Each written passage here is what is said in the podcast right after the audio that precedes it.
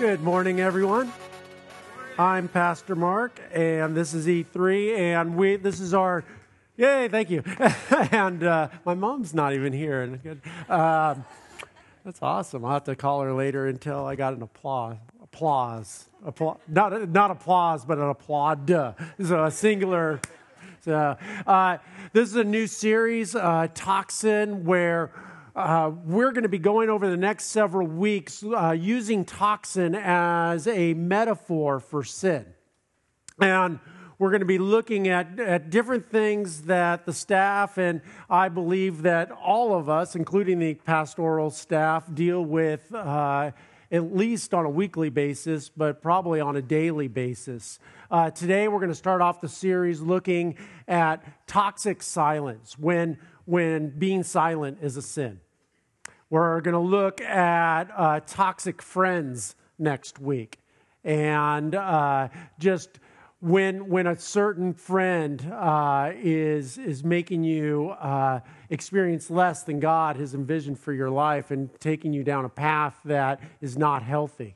The following week is going to be toxic family. This is where you go, hmm. So, uh, and uh, you know, and unlike friends, you know, family is is really difficult when it's toxic because you know you can pick your nose, but you can't pick your family, right? Somebody said amen to that. That is awesome. I love it. I love it. Uh, then we're going to look at toxic food and then um, toxic calendar, uh, just when our calendar is making us sick, essentially. And then finally, we're going to look at toxic nature and just kind of look at, at the nature of brokenness and how we navigate through that. But to start off, before we get into toxic silence, I want to talk about just what is sin. Sin has been such a convoluted word in the, uh, and by the time of the 21st century in America that you could, you could literally ask 10 different people and get 10 different answers. And today I want to start out just what is, what is toxins? What, what is sin?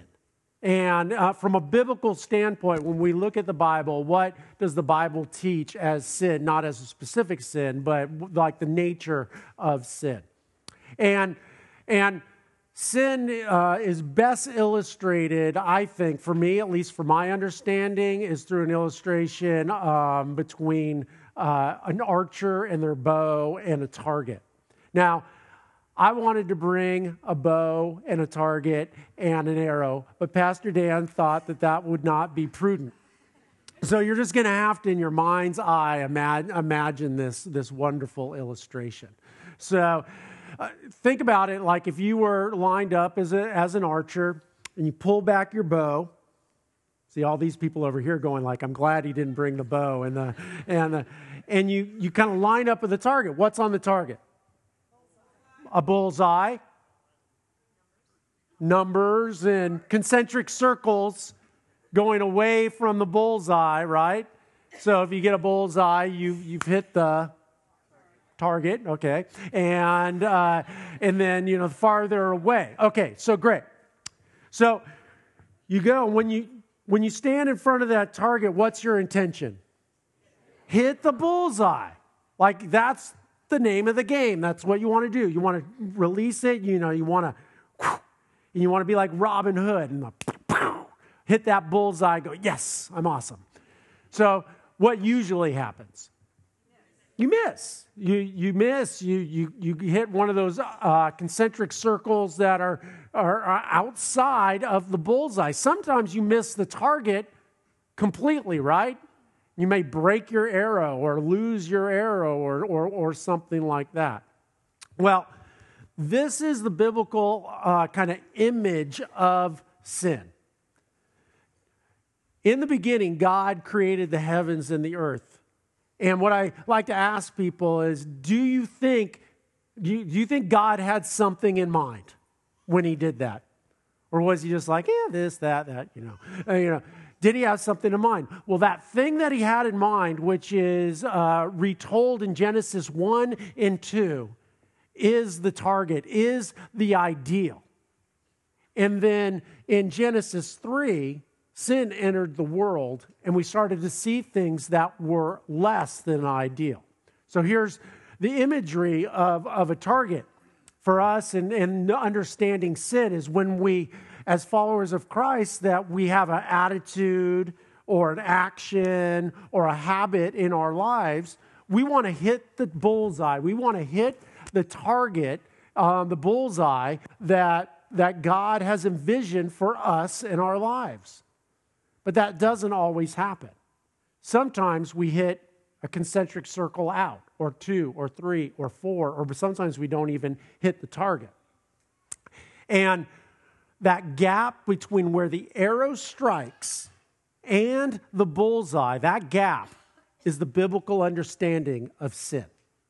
And you can go above the bullseye, below the bullseye, to the left of the bullseye, to the right of the bullseye.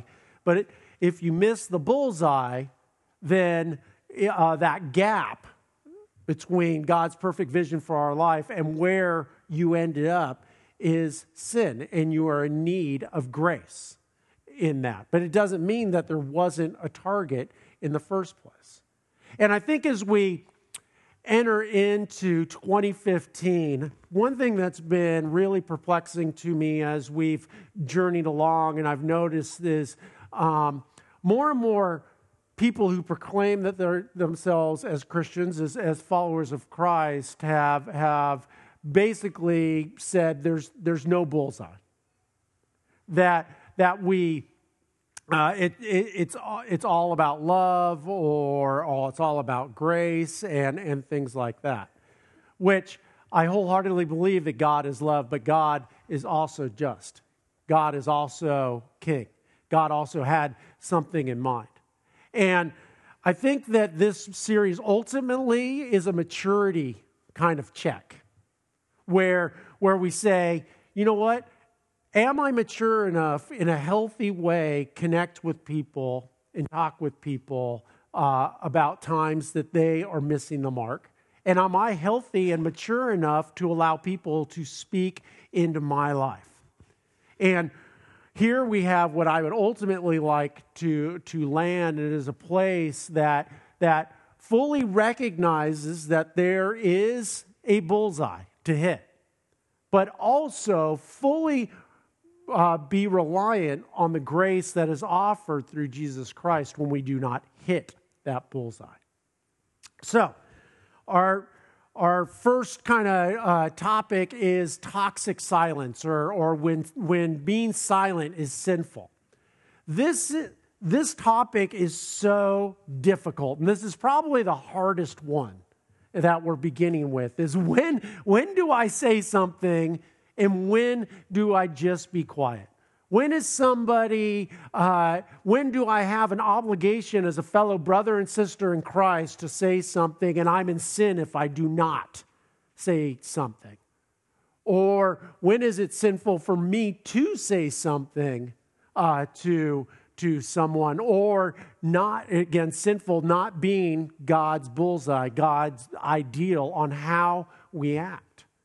Well, to get us there, where I have something I feel is really practical at the end of this talk. We're going to have to start may, maybe in a little more of a philosophical realm uh, of Scripture.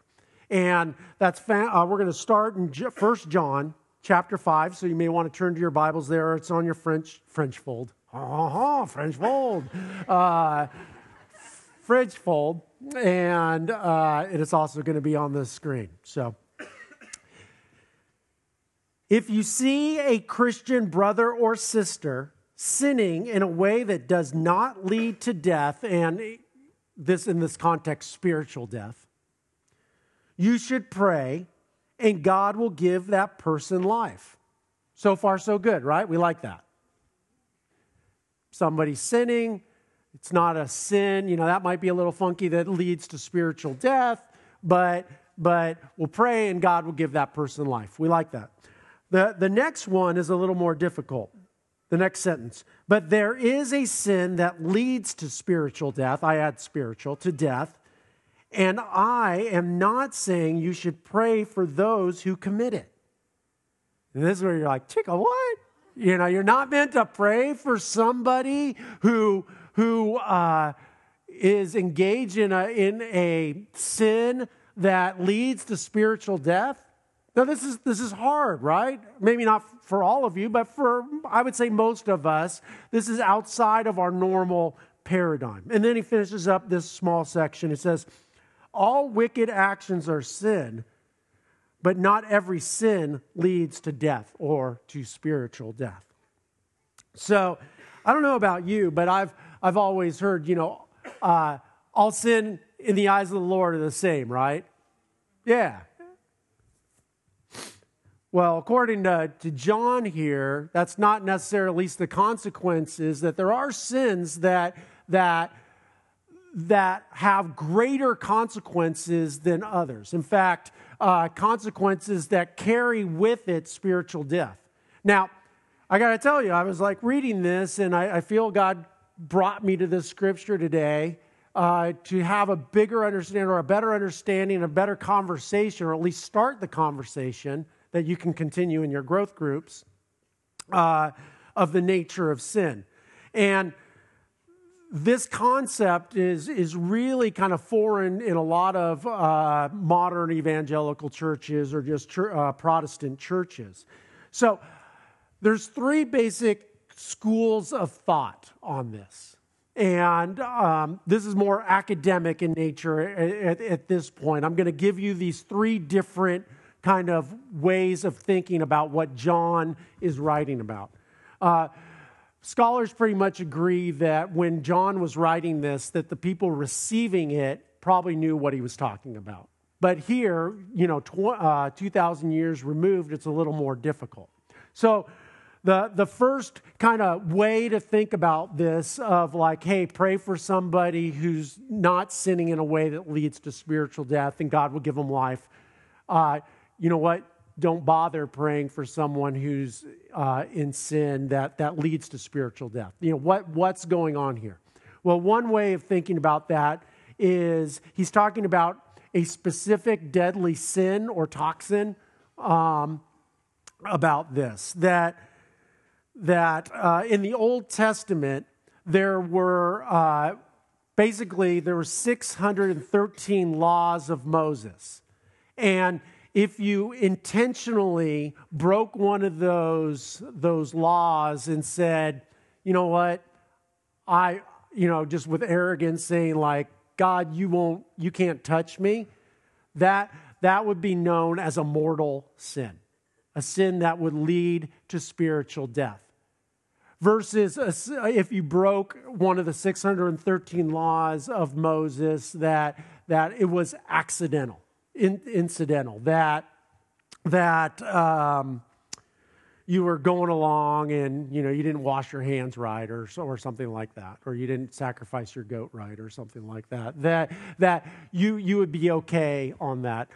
Some of those specific kind of uh, uh, sins that that we that are listed in these specific type sins that that are not accidental in nature, according to the Old Testament, is what we know as the seven, the seven deadly sins.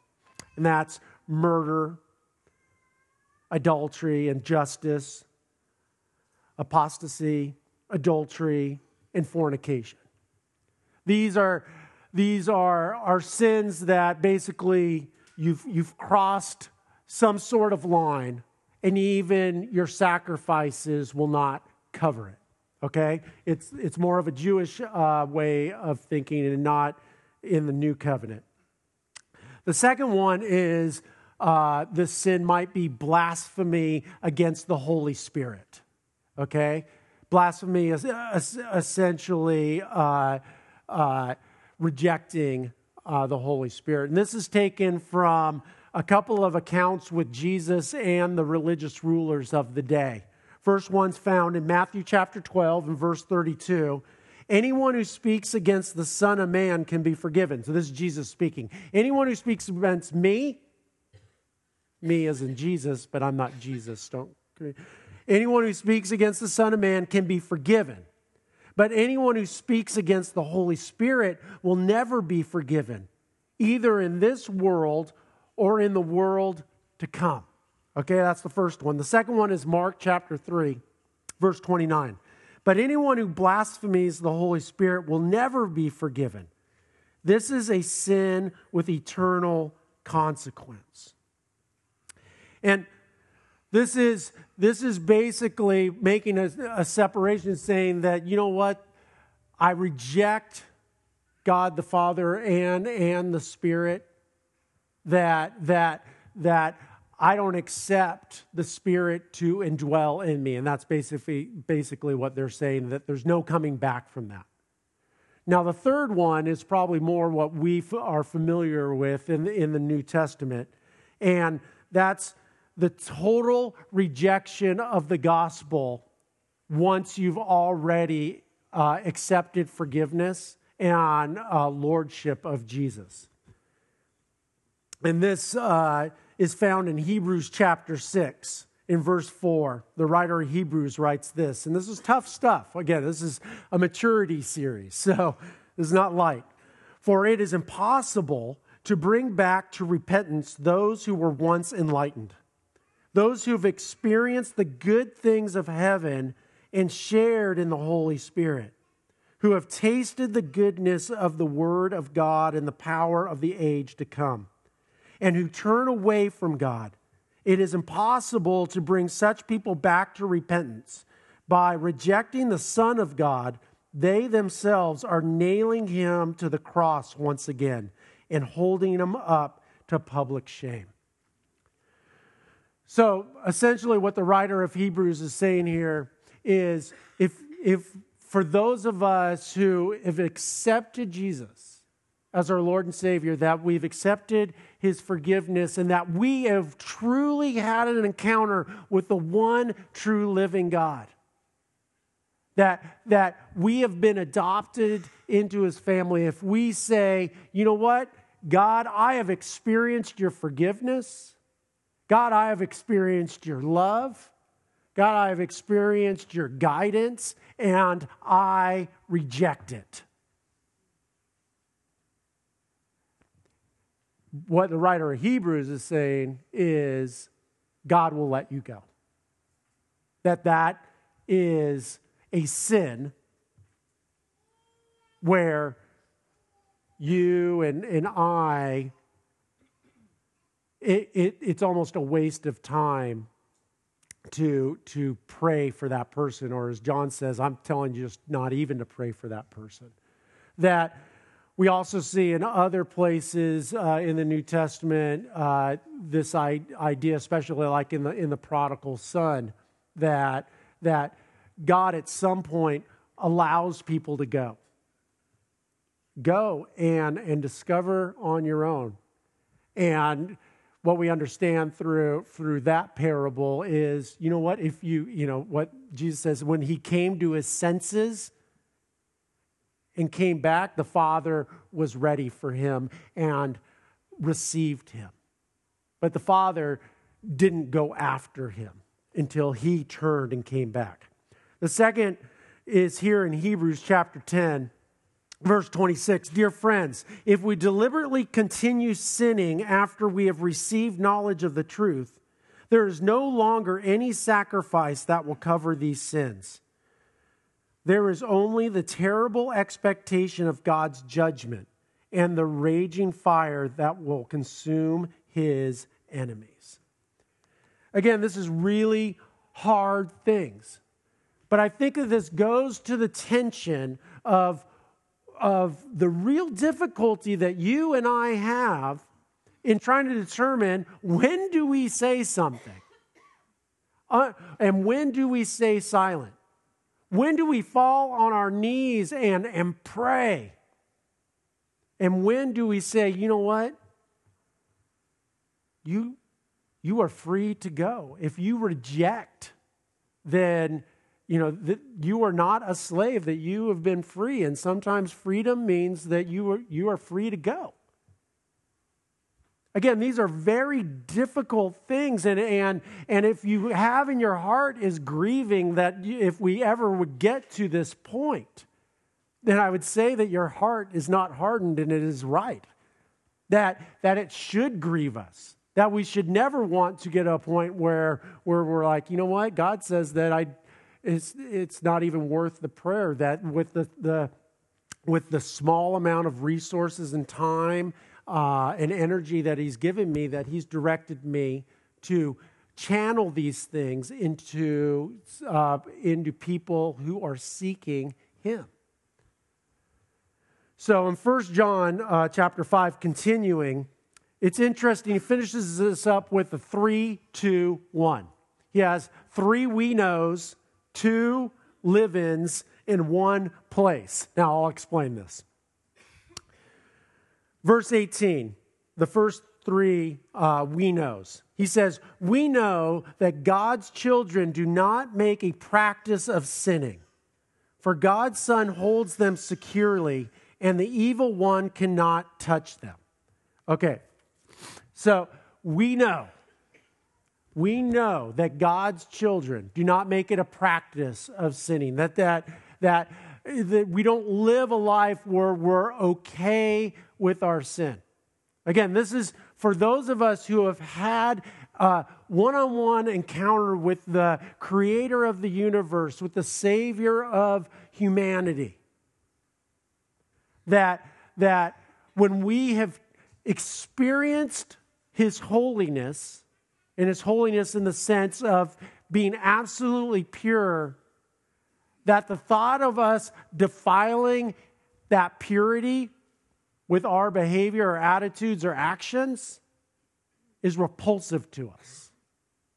That we don't have that desire to do it. Doesn't mean it, we don't. But the desire is to please Him and to live in the vision that He has for our life. That's the first we know. The second we know is we know that we are children of God and that the world around us is under the control of the evil one. So here we know, we understand the reality that we are in a broken, sinful world. And we understand that we are God's children.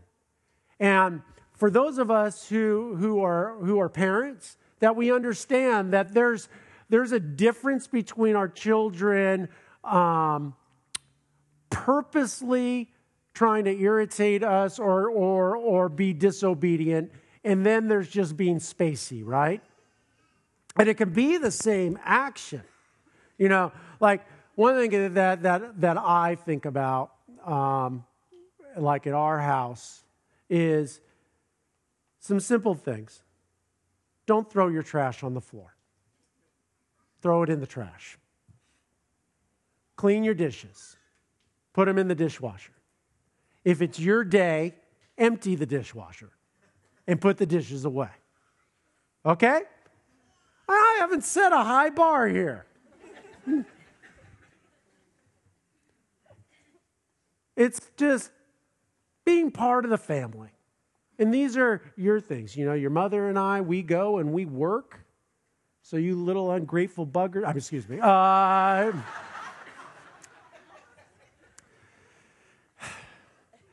so sometimes you're like, dude, there's trash on the ground. Like, why'd you throw trash on the ground? This is our home.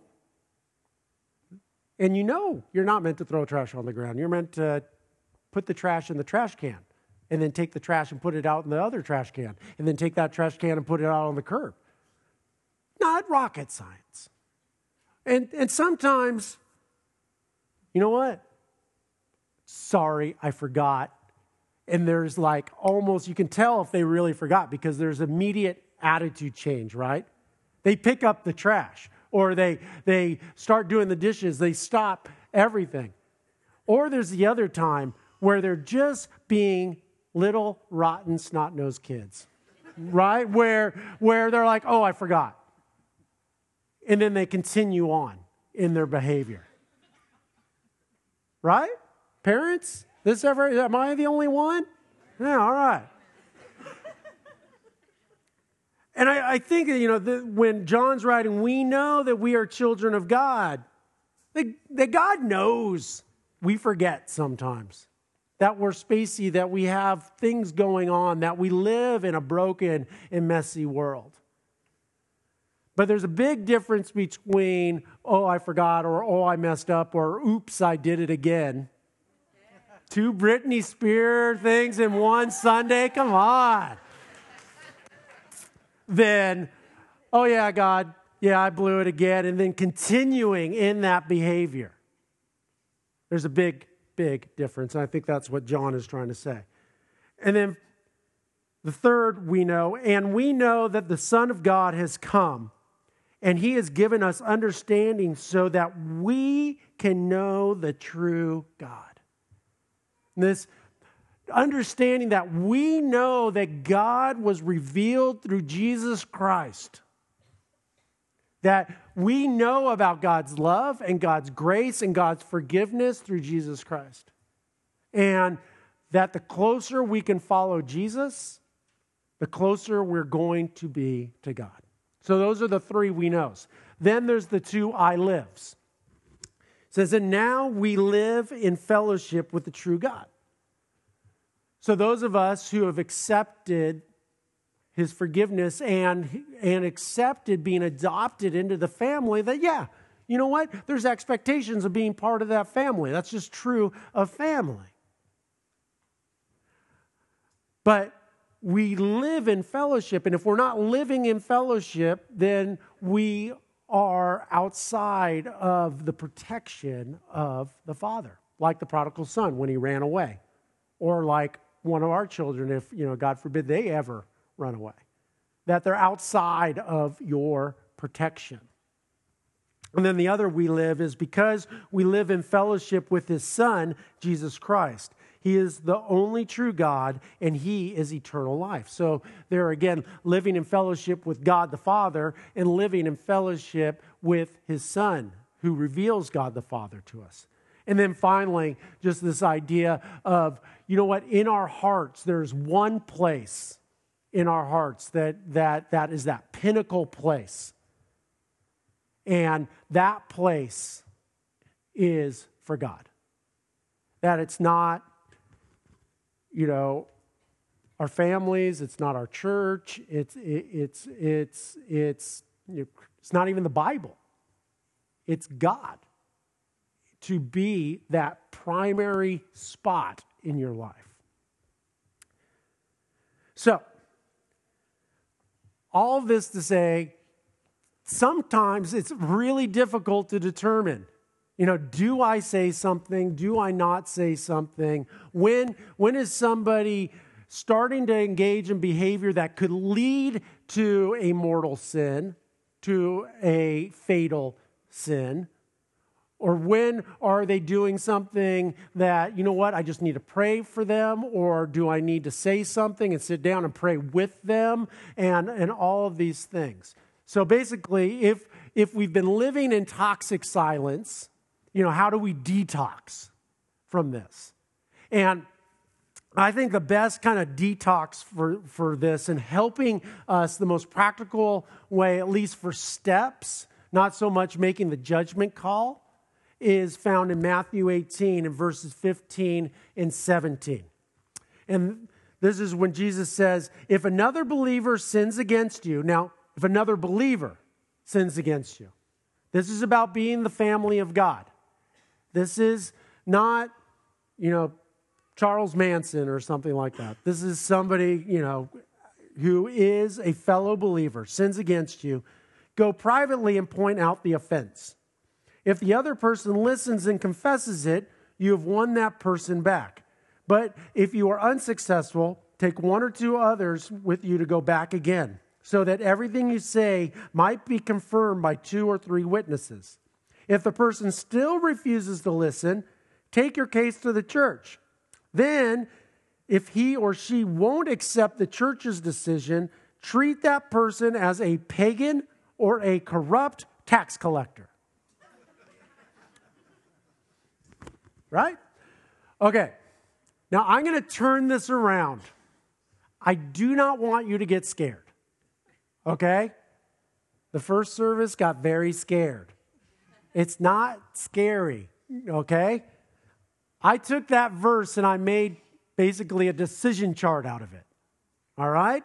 And you're not going to be able to see it too well. We're going to try to do the video on here, but I'm going to make it available online. So, but this is how I think. Da, da, da, da. We're not going through all of it. Don't worry. Don't be scared.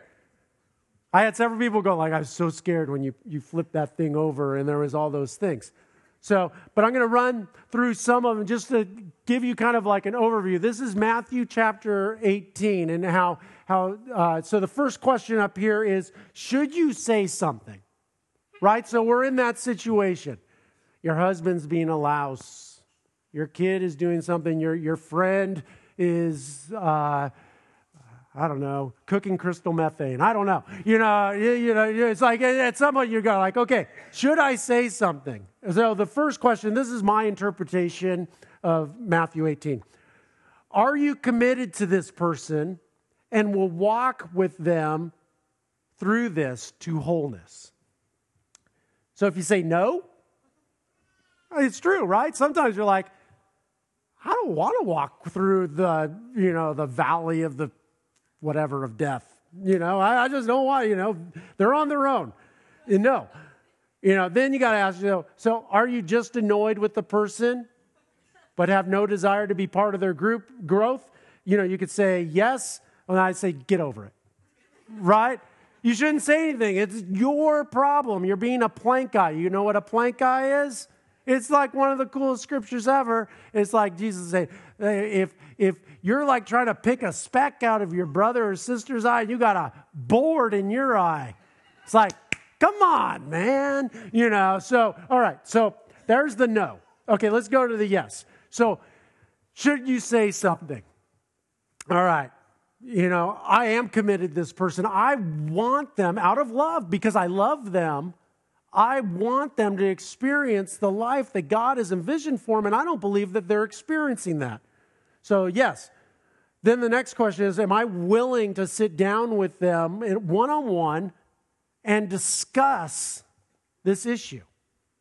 If it's no, then you know what? It's your problem. Get over it. Right? You're in sin.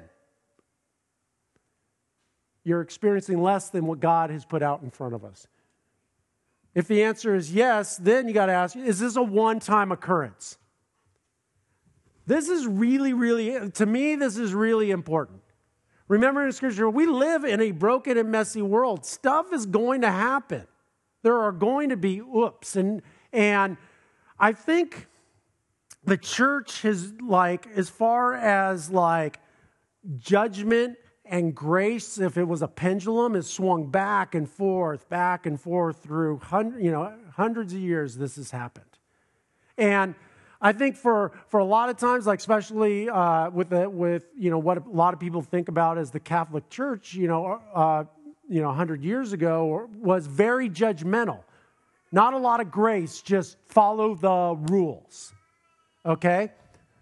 Um, uh, and if there was like any like transgression, you come down on them hard. Well, then, you know, especially the past probably like 40 years, like a lot of churches have swung way over to just like, it's all good. You know, there's no target, just shoot your arrow. It'll land eventually. People die that way. I just want to say. So, is it a one time occurrence? Again, this is a judgment call. This is on your knees and, and like, well, you know what?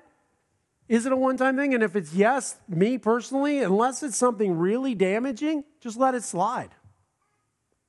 It's not worth the conversation. Is somebody who, you know, normally lives a righteous life, you know, and has a stumble, you know, maybe just like, hey, man, just thinking about you you doing okay or something like that, but it's not, doesn't raise this level. If it's no, sit down with the person and talk to them about it. Is it resolved? If it's yes, good job. You're done. Right? If it's not, then find another person that that person respects. Don't get their mortal enemy because they'll just get, you know, uh, defenses up. Is it resolved? Yes, good job. No, grab another person that they respect is it resolved? Yes? Good job. No? Treat them like a pagan or a corrupt tax collector. Boom. You know, the problem is too often we want to go from here to here. Like, wait, where's the line? It just goes straight to here. You know, that's no grace. That's not how God has lined it out for us. So, again, I'll throw that up on the on the on the Facebook, and uh, and you can check that out if if you if you want to. Ultimately, this is something, especially those of us who are part of biblical community, that that we deal with, that we have to we have to interact with, and I believe if the church can get to a place where we can all say, yes, there is a bullseye. And also understand, you know what? We're not going to hit the bullseye every time. But not go so far to say, well, that means there's no bullseye. To say, you know what? Here's the bullseye. Here's this, you know, your action or your behavior or your attitude.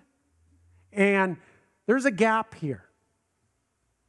And you know what?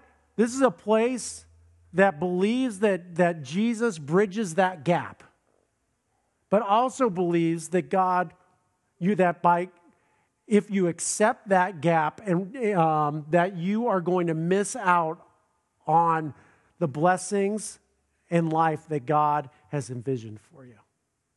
And this is tough stuff. Like I said, this is this is you know, high level Christianity because it's talking about maturity that and, and talking about spiritual health because unhealthy people cannot interact with people in healthy ways. But fortunately, God and Jesus took the time and knew that, you know what, community is hard. Being in a faith community is hard. And given us a, a basically a, a roadmap on how to achieve health and beauty in a broken world. Will you guys pray with me?